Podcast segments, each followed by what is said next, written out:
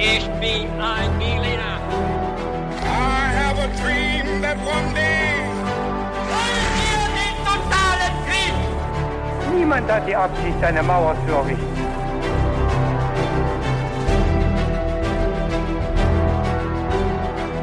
Hi und willkommen zurück zu einer neuen Folge His2Go. Diesmal schon die Nummer 30, wenn ich mich richtig informiert habe. Ja. Und natürlich wie immer mit mir David. Und mit mir Viktor. Und ich sage euch kurz, wie wir es bei His2Go jede Folge machen. Wir werden es jetzt so machen, Victor hat eine Geschichte vorher recherchiert und ich weiß noch gar nicht, worum es gehen wird. Ich habe keine Ahnung vom Thema und äh, bin deswegen genauso überrascht jetzt beim Zuhören wie alle Zuhörenden. Und Victor wird ein paar Fragen vorher stellen zum Mitraten. Einmal für mich, um mein Vorwissen zu testen, aber natürlich können auch alle, die zuhören, sich dann überlegen, ob sie vielleicht die richtige Antwort wissen oder wie ich wahrscheinlich äh, sicherlich nicht bei allen Fragen, die richtig liegen. Und bevor wir damit jetzt aber einsteigen, Victor, meine Frage an dich, was trinkst du zum Podcast? Ich trinke heute einen frisch gepressten Orangensaft bei den letzten sommerlichen äh, Temperaturen. Ja, das stimmt. Ähm, und äh, eine gute Idee. Also ich habe leider nur einen Räubusch-Tee, da bin ich ein bisschen neidisch. Ja. Aber ja, lass dir Nicht schmecken. schlimm, ist nicht schlimm. Und ich bin aber umso gespannter auf die Fragen. Ich würde sagen, wir legen direkt los. Ja, wir haben heute viel vor, deshalb direkt die erste Frage. Wer war an der Finanzierung der ersten Weltumsegelung beteiligt? Waren das die Medici? Aha. Waren das die Fugger? Oder war das ein gewisser Mansu Musa? Mhm. Äh, das sind ja sehr unterschiedliche, Ja, unterschiedliche Optionen. genau, das war auch die Idee. Ähm, dann sage ich mal, von der Zeit her klingt das eigentlich ganz sinnvoll. Ähm, vielleicht die Fugger. Okay, ja. Zweite Frage. Mhm. Wie, wie immer lösen wir das dann in der Geschichte auf. Genau. Was ist ein Fidalgo? Spanisch Hidalgo. Aha. Ist das ein Sohn eines adligen Vaters und Erbe dessen Wappens? Ist das ein Verräter, der die Seiten von einem König zum anderen wechselt? Oder ist das der Anteilseigner und Finanzier einer Expedition? Ja, da ist jetzt natürlich die Expedition drin, aber das ist bestimmt eine Falle. Ja. äh, ich habe keine Ahnung, aber äh, ich nehme A, die erste Antwort mit dem äh, Sohn. Okay, genau, Sohn eines adligen Vaters, genau. Probieren wir es mal damit. Ja. Dritte Frage. Wie viele der fünf Schiffe, die in Sevilla aufgebrochen waren, kehrten von der Weltumsegelung zurück auf die Iberische Halbinsel? Mhm. Waren das drei, eins oder gar keins? Natürlich eins. Eins. Ich habe geraten. Okay. Ja. Ja, schauen wir mal. Und die letzte Frage. Wie starb Ferdinand Magellan? Ah, ich wusste, dass es mal geladen wird. Sehr gut. Cool. War das A. In einem Streit mit einem Freund um die Aufteilung des Reichtums? Ich weiß es. Okay. Dann, ja, dann sag's laut heraus. Also ich glaube, es ist nicht A, sondern ich glaube, er wurde tatsächlich ähm, angegriffen von ähm, indigener Bevölkerung einer Insel, bei der er war. Okay. Gibt's Das wäre, das wäre die zweite Möglichkeit gewesen. Ja. Genau. Und ähm, das ist auch schon mal die richtige Antwort, genau. Ja. Das ist natürlich auch ein sehr guter Punkt schon mal vorweg, um zu sehen, wie es dazu kommt. Ja. Weil ich habe nämlich keine Ahnung, wie es dazu kommt. Ich weiß nur, dass das quasi ähm, sein Ende sein wird. Wir steigen aber direkt damit ein. Okay, umso Geschichte. besser. Dann, Genau. ähm, ja, sorry, dann halte ich mich jetzt mal zurück und wir legen los, oder? Nee, ist doch wunderbar, dass du da schon was weißt. Also, 1520 auf den Inseln der Bemalten, mitten im Pazifik, wurde ein italienischer Entdeckungsreisender mit dem klangvollen Namen Pigafetta Augenzeuge von folgendem Ereignis. Wir wehrten uns unsere Haut so gut wir das vermochten und zogen uns ständig fechtend zur Küste zurück. Aber auch als wir schon im Wasser standen, ließen die Insulaner nicht von uns ab. Weiter prasselten ihre Geschosse auf uns nieder. Da sie unseren Befehlshaber kannten, richteten sich ihre Ang ihr Angriff vor allem gegen ihn. Zweimal wurde ihm der Helm vom Kopf gerissen, aber er wich nicht, obwohl nur noch wenige an seiner Seite kämpften. Länger als eine Stunde dauerte dieser ungleiche Kampf. Magaglianes, so wie er ihn nannte, Magellan, wie wir jetzt wissen, wich noch immer nicht zurück und so gelang es einem der Insulaner, ihn mit der Spitze seiner Lanze im Gesicht zu verwunden. Der Generalkapitän durchbohrte seinen Gegner sofort mit seiner Lanze, die im Körper des Getöteten stecken blieb. Er wollte nun zu seinem Degen ziehen, vermochte ihn aber nur noch halb aus der Scheide zu bringen, weil ihm der verwundete rechte Arm kaum mehr gehorchte. Als die Insulaner dies sahen, drangen sie alle auf ihn ein und einer von ihnen stieß unserem Generalkapitän die Lanze so heftig in den linken Schenkel, dass er aufs Gesicht fiel. In denselben Augenblick warfen sich alle Feinde auf ihn und hieben mit ihren Waffen auf ihn ein. So kam unser treuer Führer, unser Licht, unsere, unsere Stütze ums Leben. Ferdinand Magellan ist tot, aber ich hoffe, dass ihn sein Ruhm überleben wird. Das hat dieser Augenzeuge geschrieben. Und Aha. Genau, du hast auf jeden Fall schon gewusst, wie er gestorben ist. Und dieser letzte Halbsatz, aber ich hoffe, dass ihn sein Ruhm überleben wird oder überdauern wird. Oh ja. Das können wir, glaube ich, jetzt schon bestätigen. Ja, ich glaube auch. Aber wir werden sehen, wie es natürlich dann auch dazu kam. Und bevor ich weiter die Geschichte des Magellan erzähle, müssen wir erst einmal schauen, wie es jetzt um 1500 ja, aussieht, weil ich hatte ja schon eine, in einer Frage genannt, beziehungsweise in der Einleitung der Geschichte, dass es 1520 ist, Mhm. wie da die Aufteilung der Welt aussieht und ähm, ja, was brauchen wir denn da in dem Zusammenhang noch? Ich warte natürlich schon seit Anfang der Geschichte auf den historischen Kontext. Ja, perfekt, genau. Wir kommen jetzt zum historischen Kontext. Also nach der Rückkehr des Kolumbus 1494 hatten sich die beiden westeuropäischen Seemächte geeinigt, die damals bekannte Welt in zwei gleich große Interessensphären aufzuteilen. Wer sind denn diese beiden westeuropäischen Seemächte, David? Ich würde auf Spanien tippen und auf Portugal. Ja, sehr richtig. Das sind die heutigen Begriffe, ne? Genau. Damals vielleicht nicht, hat man sie vielleicht etwas anders genannt. Genau, die portugiesische durchaus. Ein Portugal gab es damals, Spanien gab es damals noch nicht, war noch nicht vereint. Es gab das Königreich Kastilien äh, und Aragon, aber das spielte in dem Zusammenhang keine Rolle. Genau, richtig. Und dazwischen wurde jetzt eine hypothetische Demarkationslinie gezogen und von Papst Alexander VI. im Vertrag von Tordesillas bestätigt. Zu diesem Vertrag gab es schon in, äh, glaube ich, Folge 4 ähm, zur Folge mit ähm, dem Elefanten Genau. der dem Papst geschenkt wird. Gab es da auch schon einen Kontext, deshalb halten wir den hier sehr kurz, diesen Kontext, diesen historischen Kontext. Und die Grenze zwischen den beiden Hoheitsgebieten wurde auf einer Linie vom Nordpol zum Süd Südpol festgelegt. Und diese Linie sollte 370 Meilen westlich der westlichsten kapverdischen Inseln verlaufen. Alle Inseln und Länder im Atlantik westlich dieser Linie sollten zum Hoheitsgebiet der Königin Isabella und des Königs Ferdinand gehören. Also den Spaniern. Ja? Und alle Inseln und Länder im Atlantik östlich die- dieser Linie sollten König Johann gehören. König Johann von Portugal. Genau. Und so machten sich die unterschiedlichsten oder unterschiedlichen spanischen und portugiesischen Entdecker auf und wollten natürlich ihr zugewiesenes Gebiet erkunden, weil sie hatten jetzt die Welt aufgeteilt, aber die Gebiete dazu alle noch gar nicht erobert oder gesehen. Wir wussten gar nicht, was, was dahinter lag. Und warum wollten sie das jetzt überhaupt machen? Ja, kurz gesagt, um Reichtum zu erlangen. Also es gibt unterschiedliche Gründe, aber das ist sicherlich der, einer der Hauptgründe. Äh, Und wo konnte man nach damaligem Wissensstand diesen Reichtum in Übersee erlangen, David? Hast du da eine Idee, wo das hauptsächlich gewesen sein könnte? Ja, wahrscheinlich immer noch da, wo Kolumbus auch hin wollte, nach Indien. Mhm. Genau, Indien. Ähm, beziehungsweise das Hauptziel war seit jeher eben Indien und die Inseln in Südostasien, die auch sehr beliebt waren. Mhm. Okay. Gerade wegen dieser Demarkationslinie blieb vor allem ein Gebiet sehr lange umstritten, und zwar die Molukken, eine Gewürzinsel in Südostasien. Ähm, bis 1529 war das so. Und das ist ein Inselarchipel nördlich von Australien bei Neuguinea. Neuguinea, Ja. so, ja. Und wer über diese Insel herrschte und die Gewürze auf dem Seeweg nach Europa importieren konnte, konnte jetzt das osmanisch-arabische Gewürzmonopol eben brechen, das ja durch das Rote Meer verlief und dann eben diese, die Gewinne dann auch selbst ähm, einstreichen, ohne sie Okay. aufteilen zu müssen. Ja, und man musste eben, also man konnte dann auch diese Macht der Osmanen so ein bisschen umgehen, ne? weil die haben ja Genau. den Bereich eigentlich blockiert, so Genau. der Levante. Genau, richtig, ja. Und naja, der Seeweg Richtung Osten entlang der afrikanischen Küsten beherrschten ja die Portugiesen aufgrund des Vertrages von Tordesillas. Das heißt, die afrikanische Küste entlang nach Indien, ähm, das beherrschten die Portugiesen. Und ja, für die Spanier blieb jetzt eigentlich, wenn man das auch noch die Portugiesen umgehen wollte, nur noch ein Seeweg, und zwar nach Westen. Vorausgesetzt natürlich, die Erde ist rund. Ja. Ja, davon muss man natürlich ausgehen, sonst kommt man natürlich nicht hin. Und das heißt, sie mussten um, äh, um Amerika rum, da dahin kommen, einen anderen Weg gab es für sie nicht sozusagen. Weil sie es eben wussten, dass die Erde eine Kugel ist. Ne? War Ja, genau, ein Großteil, genau. Also ähm, eigentlich diejenigen, die sich damit auseinandergesetzt haben, mit diesen Entdeckungsfahrten, die Ja. wussten, dass die Erde rund ist. Genau. Äh, es gab vielleicht noch einzelne religiöse äh, Fanatiker, die äh, ja das irgendwie nicht wahrhaben wollten. Ja, genau. klar. Ja.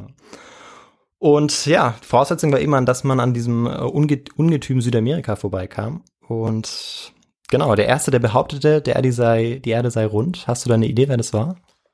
Ähm, das war, glaube ich, soweit ich weiß, schon in der Antike bekannt. Ja, genau, Aber richtig. Welcher von den antiken äh, Ja, so Wissenschaftler, viele. Philosophen, weiß ich nicht, Platon oder Ja, es war Pythagoras. Pythagoras? Genau, ja. Okay. Und ähm, genau, die christlichen Geschichtsschreiber verwarfen dieses Bild dann. Ähm, also kam aber eigentlich schnell wieder zurück. Aber ja, um jetzt diesen, diesen ganzen Fanatikern das richtig beweisen zu können, dass die Erde rund ist, was könnte man dafür machen? Sie umsegeln. Sie umsegeln, genau. Okay. Das wäre doch der ultimative Beweis dafür. Ja. Und hier setzen wir wieder weiter an mit unserer Geschichte. Die Familie Magellans war seit dem 13. Jahrhundert im gebirgigen Norden Portugals ansässig und über die Jahrhunderte eng mit den vornehmsten Häusern des portugiesischen Hochadels verbunden. Ähm, Magellan, der irgendwann vor 1485 geboren sein muss, also man weiß nicht genau wann, Okay. ähm, war ein Fidalgo, Ah, äh, Sohn eines Adlingvaters und Erbe eines Wappens. Also du hast jetzt auf jeden Fall schon zwei Antworten richtig gegeben. richtig geraten, ja. äh, ja, richtig geraten oder richtig gegeben, auf Ja. jeden Fall, genau. Und äh, ja, in diesem Wappen spiegelte sich dann die Ehre der Familie wieder. Und er war damit eigentlich nicht unbedingt reich, Hm. wie, äh, wie man es vielleicht so äh, jetzt annehmen könnte, wenn- weil er nur weil er adlig war, irgendwie, dass er dann Ja. reich war, sondern im Gegenteil, äh, er aus einer ähm, ja, ärmlicheren Familienzweig der Magellans. Und das Wappenschild war jetzt sein wichtigstes Gut. Und das unterschied ihn auch von den bäuerlichen und bürgerlichen Nachbarn. Und ähm, jetzt stand ihm eigentlich nur ein Weg offen. Er, er musste Ritter werden. Mhm. Ja, selbst damals noch, selbst im, äh, ja, um 1500. Und man darf es jetzt natürlich nicht irgendwie äh, sich so vorstellen, dass er jetzt irgendwie Ritter auf seinem Ross war und einen eisernen Panzer auf hatte und Ja. bewaffnet mit Schild und Schwert war. Vor allem, da man ja damals auch schon über Feuerwaffen verfügte.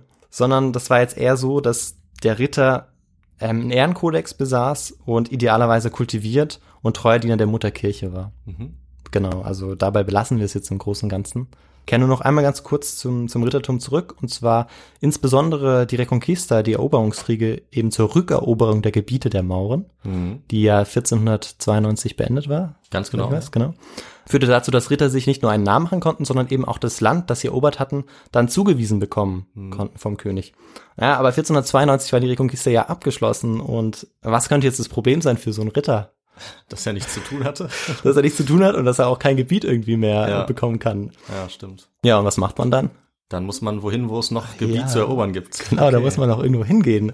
Ja. Und ähm, ja, da man von Portugal aus äh, auch nicht sehr weit kommen kann, ist es wahrscheinlich Übersee. Ja, stimmt. Genau. War ja auch so ein bisschen äh, in der Folge, wenn ich das noch kurz anteasern kann, äh, über die Eroberung des Aztekenreiches haben wir ja gerade die, die Situation, aus der die Leute dann eben Ja. nach Südamerika zum Beispiel gehen. Genau, ja. Und Magellan genoss diese, diese Ausbildung eines standesgemäßen Ritters. Er lernte das Kriegshandwerk auch, aber auch den Katechismus. Habe ich es richtig ausgesprochen? Ja, Katechismus, ja. Ja, also eigentlich ein gängiges Wort. Ich weiß ja. ähm, und das ist, bedeutet so viel wie die Ausübung des Glaubens. Ähm, und besuchte eine Elementarschule, wo man ihm Lesen, Schreiben, ähm, ja und Rechnen und auch ein bisschen Latein beibrachte. Mhm. Äh, in Latein tat er sich tatsächlich sehr schwer, so wie Ja. äh, wir oder vor allem ich mir schwer getan habe. Ist auch nicht Aber ich habe es ja. nur mehr geschafft. Wir haben es beide geschafft, aber einfach war es nicht. Nee. Und genau, als Angehöriger des Magellan-Familienclans war bereits früh eigentlich vorher bestimmt, dass Ferdinand sein Glück auf der See und nicht im Kernland suchen würde. Unter anderem, weil er eben auch äh, als, als Ritter einfach schwer hatte nach der Reconquista. Mhm. Und außerdem war es so, dass wo immer man sich damals in der Welt der Portugiesen herumtrieb, ob in Afrika, Indien oder Brasilien, man stieß immer wieder auf den Namen Magellan. Okay. Also die, die Familie war dafür bekannt, viel, viel zu reisen. Genau, 1505 äh, stieß Magellan mit seinem Bruder unter dem Kommando des Francisco de Almeida äh, unter Anraten eines Verwandten, also es war oft so, dass die Verwandten da immer mal wieder im Spiel waren, ähm, mit 22 Schiffen im Namen der portugiesischen Krone in See. Und es galt, die Stützpunkte in Indien, vor allem in Calicut, zurückzuerobern. Also er geht jetzt erstmal nach Indien, ähm, weil er sich dort eben auch einen Namen machen möchte, beziehungsweise vielleicht dort auch Gebiete erobern möchte, die er dann für sich beanspruchen kann.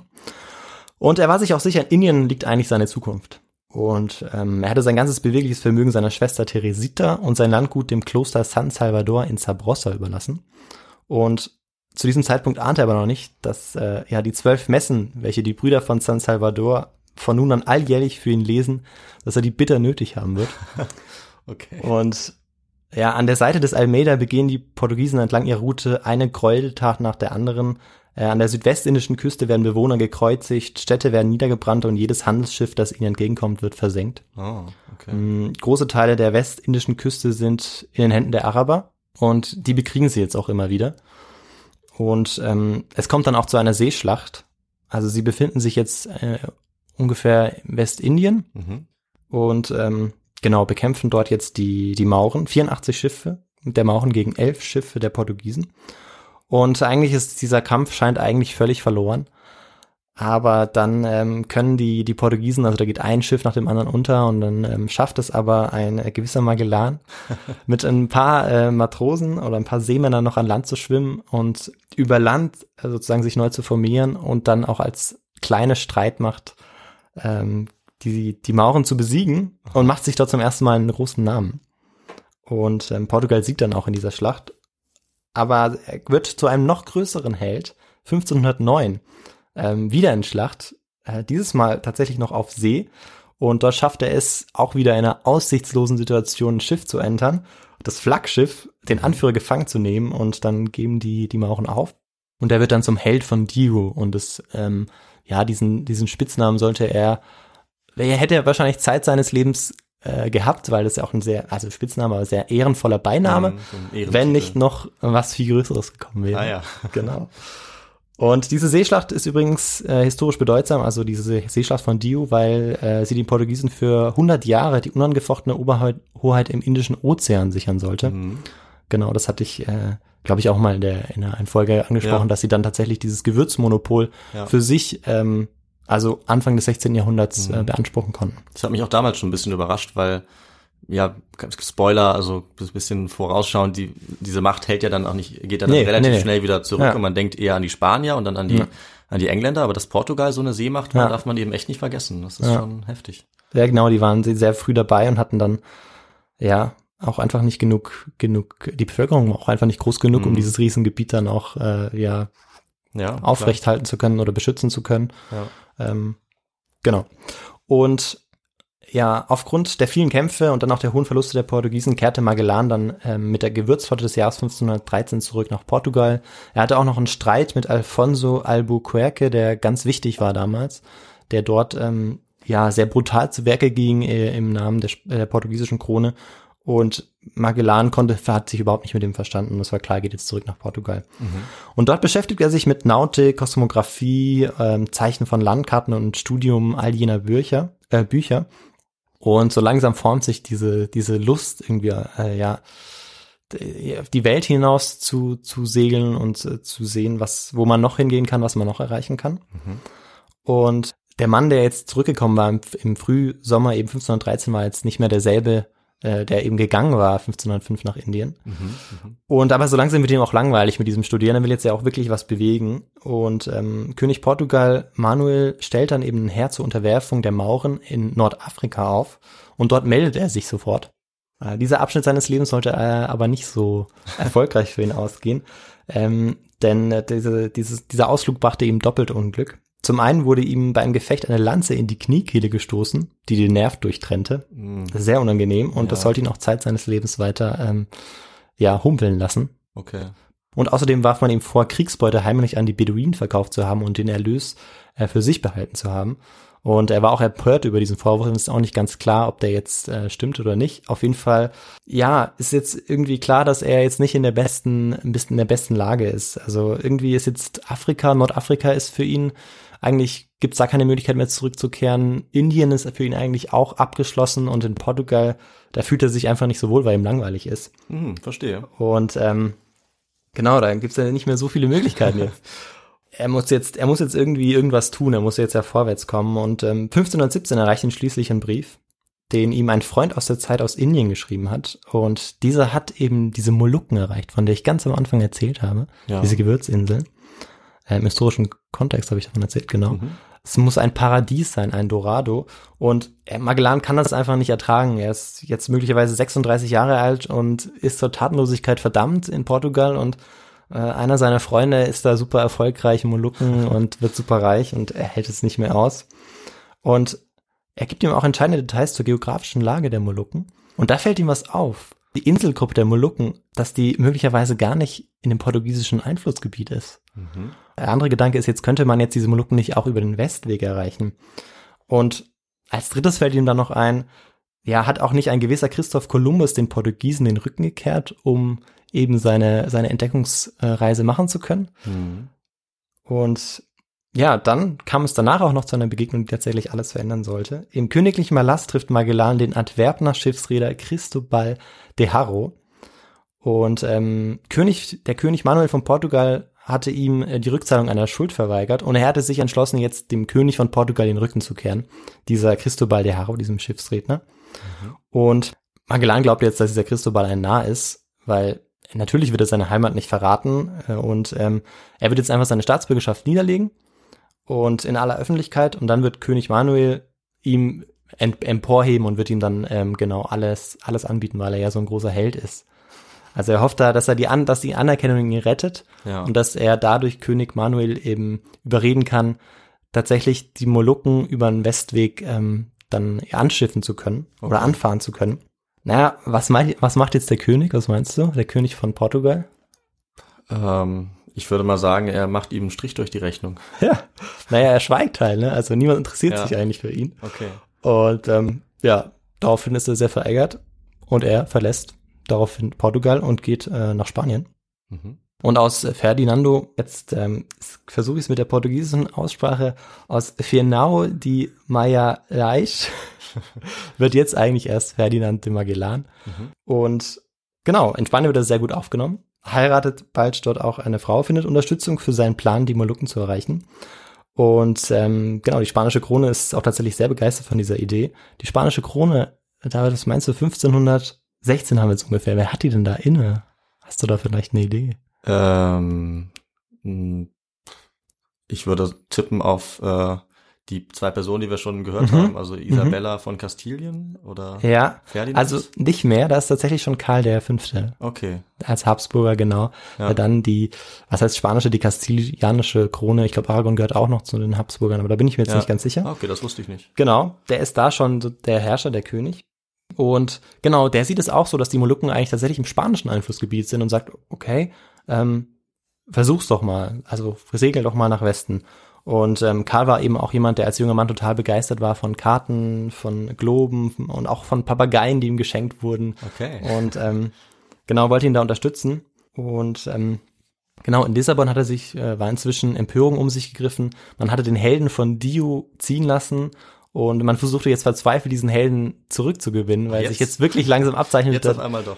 genau, dass er die Unterstützung hatte, diese diesen waghalsigen Versuch, aber vor allem den Gewinn, also wahnsinnig versprechenden Versuch, eben die Molukken zu erreichen über Westen, dass er den jetzt über die spanische Krone bekommen hatte. Und genau, die wollten ihn unbedingt zurückhaben, haben ihn angefleht und haben ihm wahnsinnig viele Dukate und Geld geboten. Aber sie hatten keine Chance, er kam nicht zurück. Und jetzt mussten natürlich die Schiffe finanziert werden. Und äh, da kamen die Gelder der Fugger ins Spiel. Oh. Die dritte Frage, die du richtig beantwortet hast. Super, ja. Cool. Ähm, genau, die Gelder der Fugger waren ganz wichtig für die Expedition. Die Gelder ähm, dieses Antwerpener Kaufmanns Cristobal de Haro waren auch sehr wichtig. Und der spanischen Schatzkammer, die hatte allerdings nur noch ganz wenig übrig, äh, weil die auch ganz andere Sorgen hatte. Und äh, so konnte eine Armada mit fünf Schiffen finanziert werden, über die sich aber die Portugiesen sehr lustig gemacht haben, weil die wohl sehr runtergekommen aussah, diese Armada. Ja. Ähm, genau. Und am Morgen des 10. August 1519 brachen dann die aus fünf Schiffen bestehenden Armada und ihre 239 Seemänner auf. Und woher stammten die Männer der Besatzung? Also man könnte ja davon ausgehen, dass es eigentlich alle Männer waren aus Kastilien, aber dem war nicht so. Es war eine ganz bunte Mischung, die kam. Was waren Portugiesen dabei, Genueser, Griechen, Franzosen, Deutsche, also Holländer auch. Es war wirklich eine ganz, ganz bunte Mischung. Ähm, weil man ja ähm, eben auch auf dem Schiff ganz unterschiedliche ähm, Fähigkeiten brauchte und weil die Seeleute auch einfach ähm, ja sich immer wieder an unterschiedlichen Häfen ähm, ja befanden und nicht immer aus Ja. demselben Land kamen. Okay. Und ähm, dann gab es eben die Trinidad, das war das Flaggschiff, wo Magellan Kapitän war. Es gab die San Antonio, es gab die Concepcion, die Victoria und die Santiago. Mhm. Fünf, die sind die fünf Schiffe, die werden immer mal wieder vorkommen, nur dass man es schon mal gehört hat. Okay, ich versuch's mir zu Ja. merken. Und während des ersten Monats wurden die Laderäume der Schiffe entlang der spanischen Küste beladen. Und am 20. September 1519 legen die Schiffe vom Festland ab und ähm, begeben sich jetzt auf die Suche nach dem Gewürzreichtum auf äh, eine neue Welt, auf eine neue Route sozusagen. Und zunächst nahmen die Schiffe Kurs auf die Kanarischen Inseln. Die Steuermänner kannten den Kurs dorthin, der war bekannt. Äh, Und trotzdem sollten die Schiffe bei Tag und Nacht in Sichtweite bleiben und dem Flaggschiff folgen. Mhm. Und jeden Abend musste zum Flaggschiff aufgeschlossen werden, sodass sich die Steuermänner über die Ortsbestimmung austauschen konnten. Das war ein ganz wichtiges Prozedere. Und ich erzähle es nicht umsonst. Wir werden nachher sehen, ja, was das auch noch für die Geschichte bedeutet. Okay. Oder für das Schicksal einzelner Kapitäne. Oh. Und nachdem man sechs Tage auf den Kanarischen Inseln verbracht hatte, nahm man am 2. Oktober Kurs Richtung Südwesten auf. Also wir sind immer noch 1519, Mhm. 2. Oktober. Kurs Richtung Südwesten heißt Richtung Südamerika. Aber Magellan entschied sich aber entgegen der vorvereinbarten Route südlicher als geplant zu segeln. Also eher so eine südliche, relativ mittig eigentlich einzuschneiden am Anfang. Und ähm, ja, daraufhin protestierten einer der Kapitäne, also vor allem einer Cartagena heißt er, aber der Kurs wurde erstmal beibehalten und diesen Cartagena, den hat er sich dann so ein bisschen zurechtgelegt oder hat er sich genauer angeschaut. Aber erstmal hat er es auf sich beruhen lassen. Aha. Und als sie auf dem Atlantik am Äquator angelangt waren, hörte der Wind auf zu blasen und die Schiffe lagen nun reglos auf dem spiegelglatten Meer. Und es wurde unglaublich heiß und naja, man konnte auch nicht einfach ins Wasser springen, weil da sehr große Fische mit sehr großen Zähnen waren, Aha. wie äh, Pigafetta beschreibt. Äh, Haie, Okay. könnte man auch sagen. Ähm, und die auch nicht besonders gut schmeckten, wie er übrigens anmerkte, weil Ja. sie eines Tages auch mal so einen großen fangen, aber der, der schmeckt auch nicht besonders. Und der Generalkapitän Magellan bestand trotz der Flaute weiterhin darauf, dass ihm die anderen Kapitäne allabendlich den Gruß ähm, entboten, von dem ich es ja vorher hatte. Okay. Aber an diesem Abend äh, sollte nur ein einfacher Matrose des Schiffes, wo Cartagena eben Kapitän war, das war die San Antonio, und der sollte einen Gruß ausrichten, wobei er Magellan nur mit Kapitan, äh, Kapitän und nicht Generalkapitän ansprach. Oh. Eine Beleidigung, die Magellan so nicht auf sich sitzen lassen wollte. Aber aufgrund wochenlangen Stillstandes ließ er die Situation zunächst auf sich sitzen. Äh, aber eines war klar, im erhitzten Klima des Kalmengürtels, also das ist eben dieser Äquator, dieser Abschnitt, wo es sehr windstill ist, schwellte der Konflikt jetzt Ja. immer weiter an. Das ist nicht, nicht gut. Man muss solche Sachen immer ansprechen. Ja, Die kann man nicht oft genug sagen. ja. Da, da hast du recht, ja. Und ähm, eines Tages wurde der Meister des Schiffes Vittoria, ähm, Meister ist im Rang etwas unter dem Kapitän, ähm, Anton Salamon beim Sex mit einem Schiffsjungen erwischt. Und ähm, ja, Homosexualität war nicht nur auf dem Schiff, sondern auch in der ähm, auf der Iberischen Halbinsel beziehungsweise ich glaube eigentlich in, in ganz Europa verboten und darauf lag die Todesstrafe. Und bei einer Besprechung kam es zu einem Disput. Bei dieser Besprechung, bei dem Cartagena, der Kapitän der San Antonio, der sich wiederholt darüber aufgeregt hatte, dass Magellan sich nicht an die Absprachen zum Kurs gehalten hatte, festgenommen wurde. Ja, auch Anton Salamon wurde eben seines Amtes als Meister sozusagen enthoben und ja, schließlich kehrte dann auch der Wind wieder zurück, zurück auf dem Schiff. Und am 8. Dezember sichteten die Reisenden zum ersten Mal das südamerikanische Festland, also Brasilien. In der Gegend des heutigen Rio de Janeiro ließ Magellan und seine Crew im Dezember 1519 Station machen. Und die Männer freuten sich jetzt auf die frische Nahrung und nach all den Topazen auf etwas Erholung. Und ja, was immer eines Seefahrers Herz begehrte, diese Gegend hielt es in Hülle und Fülle bereit, kann man Oh, sagen. Und schön. ja, wieder Pigafetta schreibt, wir bekamen reichlich Geflügel, Süßkartoffeln, Ananas, das Fleisch vom Tapir, das dem des Rindes ähnelte, Zuckerrohr und zahllose andere Dinge. Also denen ging es da ganz gut. Ja klar, nach so Ähm, langer Zeit auf See ist es ja super. Und wichtig, genau, dann äh, die Vorräte aufzufrischen, die ähm, ja auch möglicherweise die Schiffe irgendwie noch zu reparieren, wenn irgendwas kaputt gegangen ist. Ja. Und dann am, am 20. Dezember wurde dann über Anton Salamon, dem Meister eben, der eben Sex mit dem Schiffsjungen gehabt hat, Gericht gehalten. Und er wurde zum Tode verurteilt. Mhm. Ähm, der Schiffsjunge, der nicht. Also der durfte, also er wurde sozusagen als Schuldiger ausgemacht. Ja. Und Cartagena, der Kapitän des San, San Antonio, wurde von seinem Posten abgesetzt, durfte aber erstmal weiter mitsegeln. Mhm. Ja. Und am 26. Dezember, da der Wind günstig stand, brachen sie wieder auf, Kurs West-Südwest. Also man geht jetzt weiter an der Küste entlang Brasilien und äh, versucht da irgendwie vorbeizukommen. Und ähm, man weiß aber nicht, wo man da vorbeikommen kann. Das ist ja die große Krux Ah, an dieser ganzen Geschichte. War eigentlich. noch nicht bekannt. Nee, das war nicht bekannt, genau. Und die Stürme bei der, bei der berüchtigten Bucht Rio de Solis überstehen sie am 10. Januar mit Erfolg. Also wir sind jetzt schon im Jahr 1520. Und sie wagen sich tiefer in die Bucht hinein, wo das Wasser seicht wurde und bis schließlich noch das kleinste Boot, die Santiago, Wasser unter dem Kiel hatte. Also die Schiffe waren unterschiedlich groß auch. Und dieses Schiff, die Santiago, wurde dann auch weiter zur Erkundung ähm, geschickt, weil eben das einzige Schiff war, das noch äh, Wasser unter dem Kiel hatte. Und ja, die suchten jetzt eben diese Passage. Man, suchte, man versuchte jetzt irgendwie in dem, Pa- in dem Pazifik, der damals auch noch keinen Namen hatte, Hm. Ah, dahin okay. zu kommen. Und auch Magellan suchte mit, mit zwei Schiffen die andere Seite des Mündungstrichters ab, aber man hatte keinen Erfolg und ähm, man lud noch Süßwasser an Bord und dann ging es direkt weiter. Und ähm, man segelte dann weiter am 3. Februar eben der, südwärts der Küste entlang. Und die lange Sucherei dürfte bei den anderen Schiffskapitänen zu zunehmend Skepsis und Frustration geführt haben auch. Und je südlicher sie kamen, desto rauer und kälter wurde auch das Meer. Und inzwischen sind sie auch in immer kälteren Regionen, weil, ähm, hm, also ist ja nicht so, dass wenn man jetzt nach Süden geht, es immer wärmer wird. Irgendwann wird es auch wieder kälter. Stimmt, ja. Sind ja dann noch Pinguine irgendwann da. Ja, genau, richtig, ja. Und Genau, wir, sie haben jetzt fast den 50. Breitengrad erreicht und das sagt jetzt wahrscheinlich aus, auf Anhieb niemandem etwas. Deshalb Nee. habe ich auch äh, kurz recherchiert, also so ein Gle- Vergleich dazu, das Kap der guten Hoffnung, dass ja die Südspitze Afrikas ist, ist 10 Grad nördlicher davon. Okay.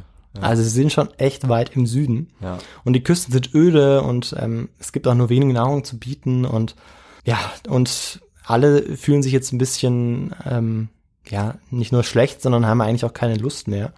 Und der Generalkapitän, der merkt diesen Unmut auch der anderen Schiffskapitäne vor allem. Also nicht so sehr der Matrosen, sondern vor allem der Schiffskapitäne.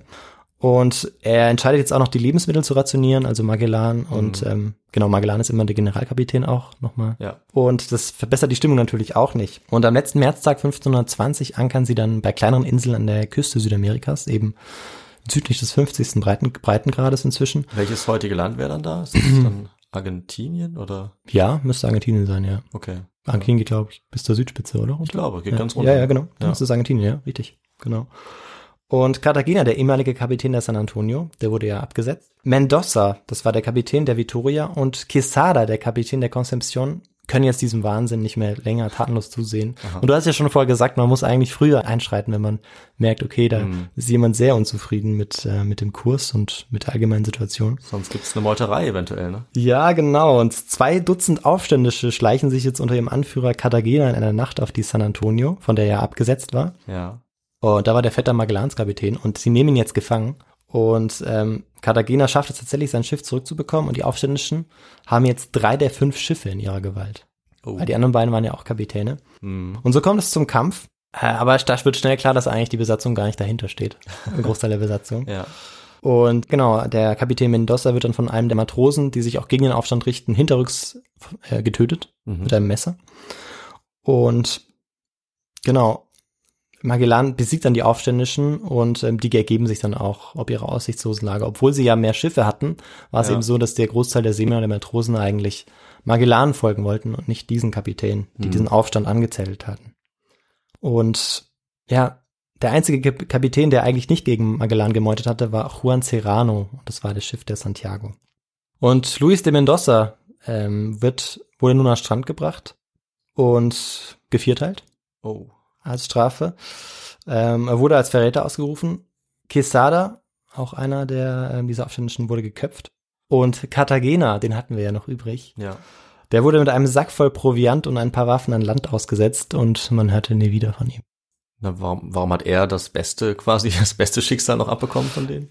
Ja, ähm, er hatte, glaube ich, eine relativ große, also eine breite Unterstützung bei den Matrosen. Also er war noch derjenige, der sozusagen immer die zweite Front bildete. Hm. Und ich, kann, ich weiß auch nicht genau, weshalb das so war, ob, ob das überhaupt so gesehen wurde. Okay, Gevierteilt ist wahrscheinlich noch härter, aber ich glaube, so ausgesetzt werden ist Ja. vielleicht noch mal härter, Ja, als getötet zu werden. Der sichere Tod, wenn da niemand weiter Genau. breit niemand lebt. Genau, ja. Oder niemand, den man kennt. ja.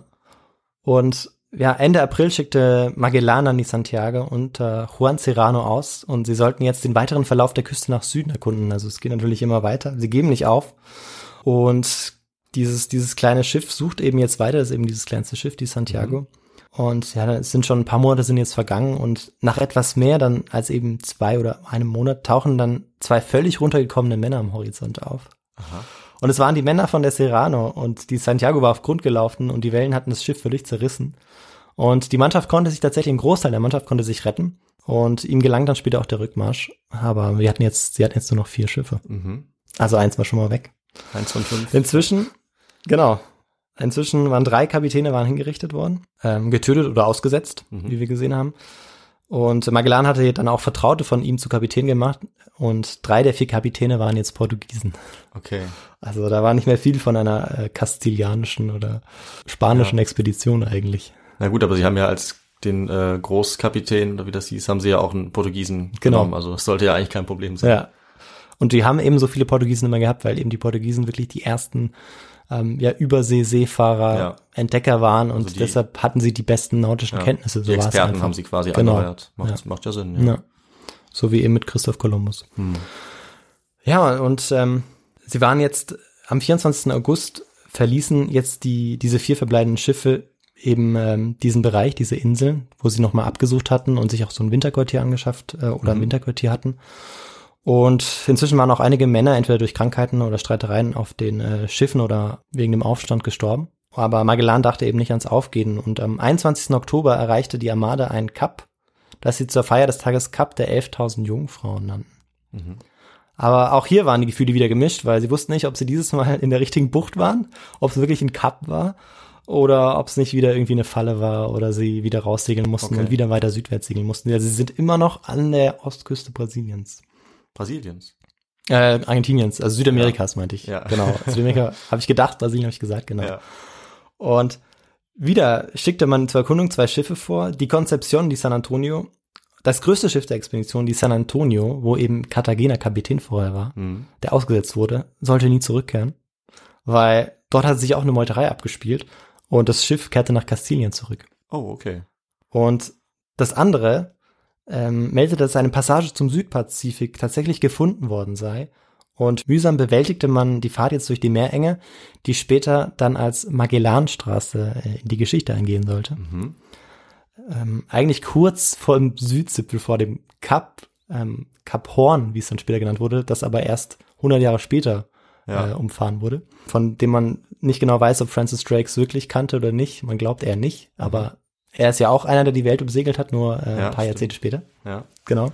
Und am 28. November erreicht man dann den Pazifik. Drei Schiffe und 175 Mann Besatzung ist man noch. Und Augenzeugen sagten, ein jeder schätzte sich glücklich, weil er sich an einem Ort befand, an dem sich vor ihm kein anderer befunden hatte. Und sie dankten Gott vielmals, dass er ihnen dies hatte zuteil werden lassen. Indessen befahl der Generalkapitän, frohgemut nach Nordwesten zu steuern. Und nachdem sie den Passatgürtel erreicht haben, da haben sie auch Glück mit den Passatwinden. Das ist ein Wind einfach, der sozusagen von, sie von Osten nach Westen bläst, Okay.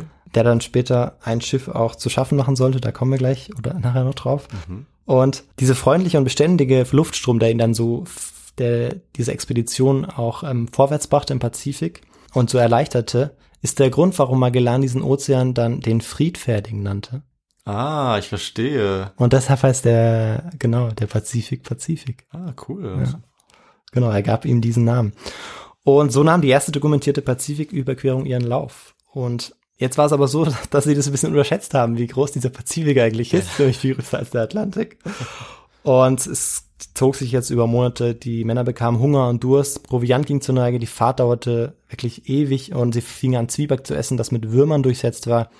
Tja, David, und was, was passiert, wenn man, wenn man sowas isst, wenn, wenn man so Hunger hat? Ähm, es ähm, geht einem körperlich nicht gut und weiß ich nicht, kommt noch Skorbut oder so? Richtig, ja, perfekt, das war, genau, das war die richtige Antwort. Ähm, sie werden krank, Ja. sie sterben. Ja. Etwa 20 Menschen sterben bereits daran. Und ähm, am 16. März schaffen sie es dann tatsächlich, die Philippinen zu erreichen. Ähm, zunächst mal eine unbewohnte Insel, da finden sie die Quellen mit klarem Wasser und auch Kokospalmen. Und dann auf einem dieser Inseln, die sie dann die Inseln der Bemalten nennen sollen, treffen sie dann auf Männer. Und beim ersten Anblick stellt Magellan fest, dass diese Insel wahnsinnigen Reichtum zu bieten hat. Denn die bemalten Männer tragen große Ohrringe aus purem Gold und goldbeschlagene Lanzen. Und endlich, nachdem man um die halbe Welt gereist war, konnte der Dolmetscher, der dabei war, ein Sklave, zum Einsatz kommen, weil die Sprache war malaiisch und sie konnten sich mit den Einwohnern von dort verständigen. Oh, super. Das ist natürlich. Genau, das ist super. Und vor allem wussten sie dann, okay, sie müssen im Einzugsbereich der Molukken irgendwie sein. Und genau, ist natürlich auch für sie das Gefühl, okay, man versteht plötzlich, nachdem man sozusagen von der anderen Seite die ganze Zeit gereist war und niemand einen verstanden hatte. Ja. Also eben, es ist kein Gefühl von nach Hause kommen, aber so ungefähr vielleicht oder so. Aber hatten Sie denn vorher schon Leute getroffen, die Sie dann nicht verstanden haben? Hast du wahrscheinlich Ähm, jetzt übersprungen, ne? Genau, also sie waren eine Woche vorher noch auf einer Insel. Das Ja. habe ich jetzt übersprungen. Ja, ja, okay. Dort wurden sie überhaupt nicht friedlich empfangen und sie, sie mussten direkt weiter. Sie konnten noch ein paar Sachen einschiffen, aber sie mussten direkt weiter. Ja, ja. Und nach dazwischen ab und zu, genau, weil diese Reise, die hat sehr, sehr viel zu bieten. Ja, das glaube ich. Genau.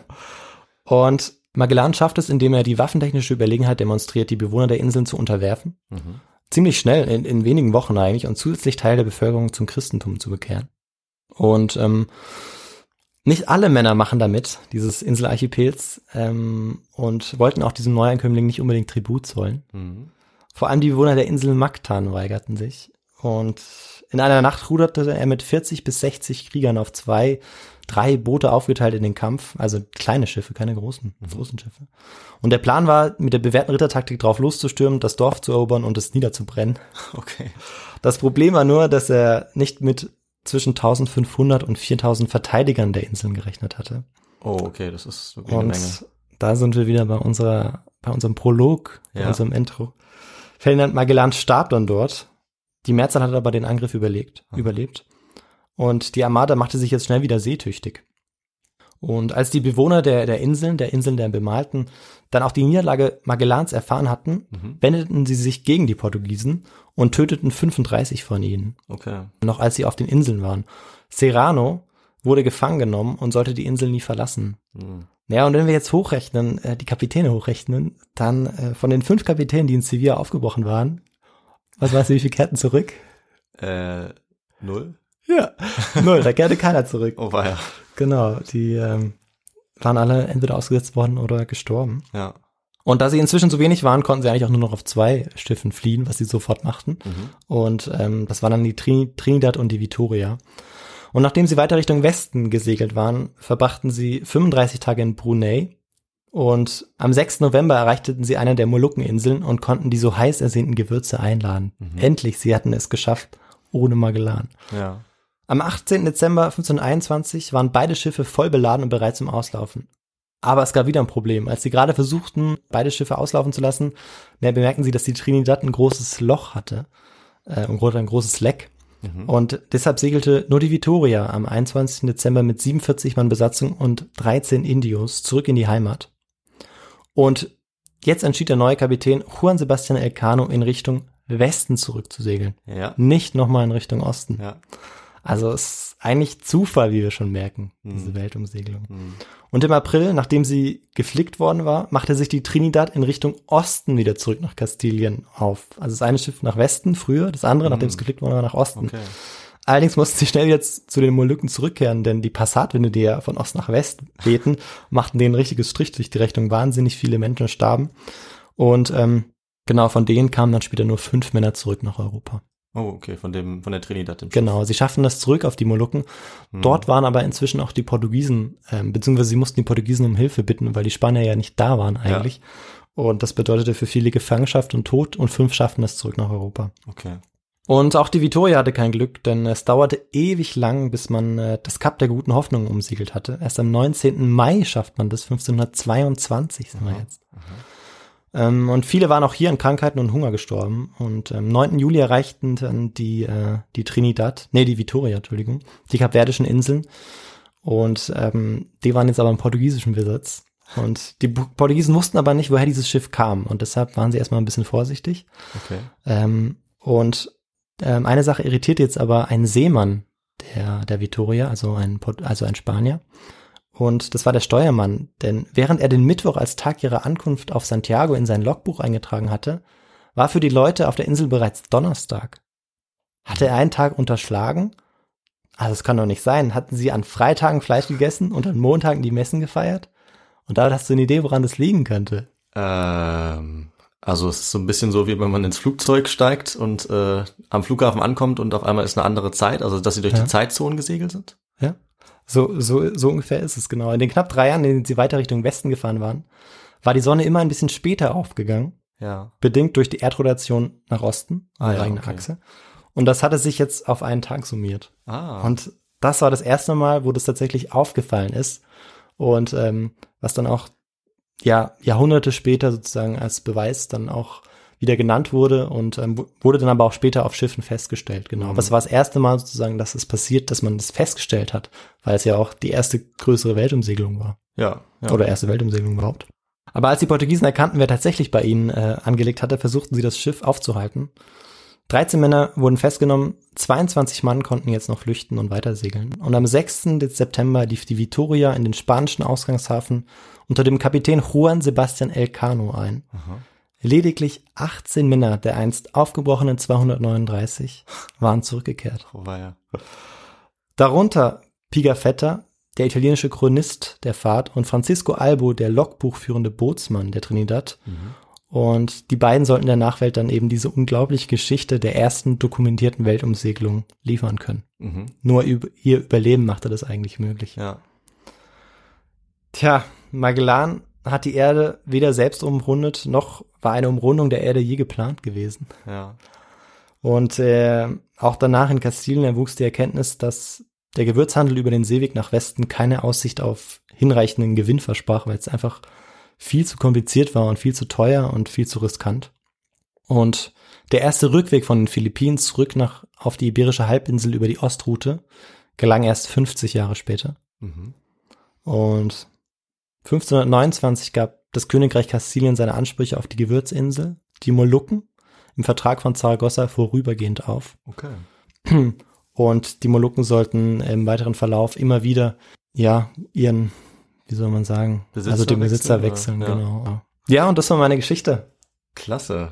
Sehr, sehr gut. Also die Geschichte der wahrscheinlich ersten, zumindest dokumentierten Weltumsegelung. Genau. Ja. Zumindest von äh, 18 Männern, ne? Waren es, glaube Ja. ich. 18, die es geschafft haben. Ja, wirklich Ja. verrückt. Und äh, benannt nach dem Mann, der es nicht geschafft hat. Ja, ist eigentlich witzig. Ich habe auch versucht, dazu zu was zu finden, aber Ja, das ist wahrscheinlich so, dass einfach, weil er ähm, das Ganze initiiert hat, gestartet hat ja. und Und, eben auch der bekannteste, Der der, mitgefahren ist, ne, wenn er vorher schon so bekannt war. Genau. Erstes Jahr. aber eigentlich hat er nur die Hälfte geschafft. Ja, und er ist eben auch, also durch Eigenverschulden natürlich äh, zu Tode gekommen. Ne? Ja. Also er, er greift einfach irgendwelche Leute an und Völlig unterschätzt, genau. ja, er unterschätzt natürlich auch, also ja, räuberischer Angriff, bei dem er dann ums Leben gekommen ist. Ne? Ja. Also vielleicht ja kein kein ungerechtes Ende, je nachdem, wie man das jetzt äh, sehen will. Doch, ja. Aber äh, ich bin überrascht, dass äh, der Pazifik durch Magellan benannt wurde. Das Ja. wusste ich nicht, da habe ich noch nie von gehört. Doch, doch. Durch das lateinische Wort wahrscheinlich, ne? Was Ja, genau. Fürs Wort für Frieden. Ne? Irgendwie, ja, Pax, das weiß ich, Pax. Ja, genau, sehr gut, ja. Pax und dann Pazifik wahrscheinlich. Cool. Und äh, aber eine Frage hätte ich noch, Mhm. nämlich wie ähm, verlässlich sind denn diese Aufzeichnungen? Du meinst ja, zwei Leute haben das dann, als sie wieder zurück waren, Also es gibt- so weitergegeben. ne? Genau, es gibt ähm, letztendlich, also das sind die zwei Hauptquellen. Der Logbuch ist ganz wichtig, damit wir ungefähr immer die Strecke abmessen können, sagen können, okay, wo genau sie sich befunden haben und das ist sehr Ja. detailliert und deshalb kann man das wunderbar nachfilmen. Genau. Da gibt's auch Weltkarten, die genau Ja. die Route zeigen. Da kann man gucken, ob das passt, ne? wie sie das schreiben wahrscheinlich, ob das hinkommt. Ja, genau. Und ähm, genau dieser andere, das ist ein richtiger Reisebericht, wo wirklich äh, fast, ja nicht täglich, aber ganz, ganz viele kleine Absätze immer geschrieben sind. Das ist eben von, von Pigafetta, dem, dem Ja. Italiener. Und ähm, ich denke, dass, ähm, dass vieles davon ähm, doch sehr nah an der Realität gewesen sein könnte, Ja. ähm, weil es eben mehrere Quellen, also es gibt insgesamt drei, die eine ist eben nicht so aussagekräftig, Quellen, Ja. die, ähm, die immer wieder das, dasselbe dann auch behaupten und aussagen. Und es kamen ja schon auch immer wieder Reisende zurück nach Europa. Mhm, also äh, stimmt. es waren ja auch von dem, von dem Schiff, wo die Meuterei betrieben worden war, noch ähm, in Ah, ja. Südamerika, da sie Stimmt. haben es auch zurückgeschafft nach. Kastilien. Und genau, dort konnten dann die Berichte auch bestätigt werden. Aber es ist tatsächlich so, dass dieser Pigafetta ein großer Fan war von Magellan und Ja, deshalb ja. natürlich äh, durchaus auch subjektiv war Ja. und Genau, auch ähm, Magellan war zu, zu seiner Zeit auch eigentlich viel weniger bekannt als der Kapitän, der es geschafft hatte, das letzte Schiff an Land zu bringen. Ja. Das hat sich erst über die Jahrhunderte eigentlich entwickelt. Ja, ja bestimmt Ja. eben auch über die, durch die Darstellung, in der er dann wahrscheinlich sehr positiv weggekommen ist. Kann ich Genau, durch die. Darstellung und dadurch, dass man auch erfahren hat, wer das alles initiiert hat. Genau. Ja. Cool, ja, das ist ja immer ganz gut nochmal zu wissen, aber ja, sehr schön, dass das dann ganz gut belegt ist. Ja. Äh, ja, super, also weitere Fragen habe ich eigentlich nicht. Vielleicht noch, was du ähm, als Recherche, was du für Literatur verwendet hast dafür. Äh, zur Literatur, also da gibt's äh, ganz moderne, also ganz moderne Werke, die 2019 und 2020 geschrieben Oh, worden sind von Historikern. Ja. Einmal von Christian Jostmann, Magellan oder die erste Umsegelung der Welt. Der meint, es gibt eben keine brauchbare Übersetzung des Reiseberichts von diesem äh, Pigafetta. Okay. Aber ein Jahr später, 2020, hat Robert Grün das Buch rausgebracht, Antonio Pigafetta mit Magellan um die Erde. Und dort wird eben dieser Augenzeugenbericht auf Deutsch übersetzt. Und Okay. ich glaube, da er diesen eben nicht erlebt hat, diesen, dieser Christian Nussmann, der das Buch vorausgebracht hat, Ja. hat er das behauptet, aber dadurch, dass es das jetzt gibt und 2020 rausgekommen ist, ist es sehr aktuell und das ist auch sehr gut, wie ich finde. Ja. Ja, finde ich super. Man findet ja nicht immer was, aber wenn man so ganz aktuelle Forschungs Forschungsliteratur, dann ist es natürlich sehr, Ja. sehr schön. Dann kann man wissen, dass der, ähm, die, diese Folge vielleicht auch für eine Weile dann noch aktuell ist, was Ja. den Forschungsstand angeht. Ja, und dann würde ich sagen, wenn du nichts mehr hinzuzufügen hast, dann mache ich noch den Schlussteil, oder? Mhm. Ja. Und dann sage ich wie immer noch was dazu, wie ihr uns, wenn euch diese und die anderen Folgen gefallen haben, unterstützen könnt. Und da könnt ihr zum einen uns natürlich folgen und uns abonnieren, überall da, wo ihr eure Podcasts hört, zum Beispiel bei Apple Podcasts oder bei Spotify oder woanders. Ihr könnt uns auch sehr gerne bewerten bei Apple Podcasts. Das hilft uns auch sehr, weil es uns so ein bisschen sichtbarer macht unter den anderen Podcasts. Ihr könnt uns gerne auch besuchen auf unserer Website his2go und auch bei Instagram. Da werden zum Beispiel unsere Literaturquellen nochmal gepostet immer auch ein paar Fotos zu der Folge. Und ihr könnt uns da auch finanziell unterstützen auf unserer Website. Äh, auch da wollen wir uns auch nochmal wie immer sehr bedanken bei den Leuten, die das getan haben, auch in den letzten Tagen und Wochen. Also vielen Dank. Ähm, und ihr könnt uns natürlich auch eine Mail schreiben, wenn ihr wollt, an unsere Mailadresse. Das ist äh, feedback.histogo at gmail.com oder auch über das Kontaktformular auf unserer Website, da geht das auch. Jetzt habe ich, glaube ich, alles erwähnt. Wow, richtig gut. Und in einem Fluss. Und du hast keinen Zettel gehabt. Nee, dir. mittlerweile geht das schon ganz alleine nach 30 Folgen. Wow. Und dann würde ich sagen, wir sehen uns zur 31. Folge in 10 Tagen wieder. Ja, Wenn ich mir was einfallen lasse, macht's gut. Bis dahin bleibt gesund jetzt zu dieser Zeit und bis bald. Ciao. tschüss, bis bald.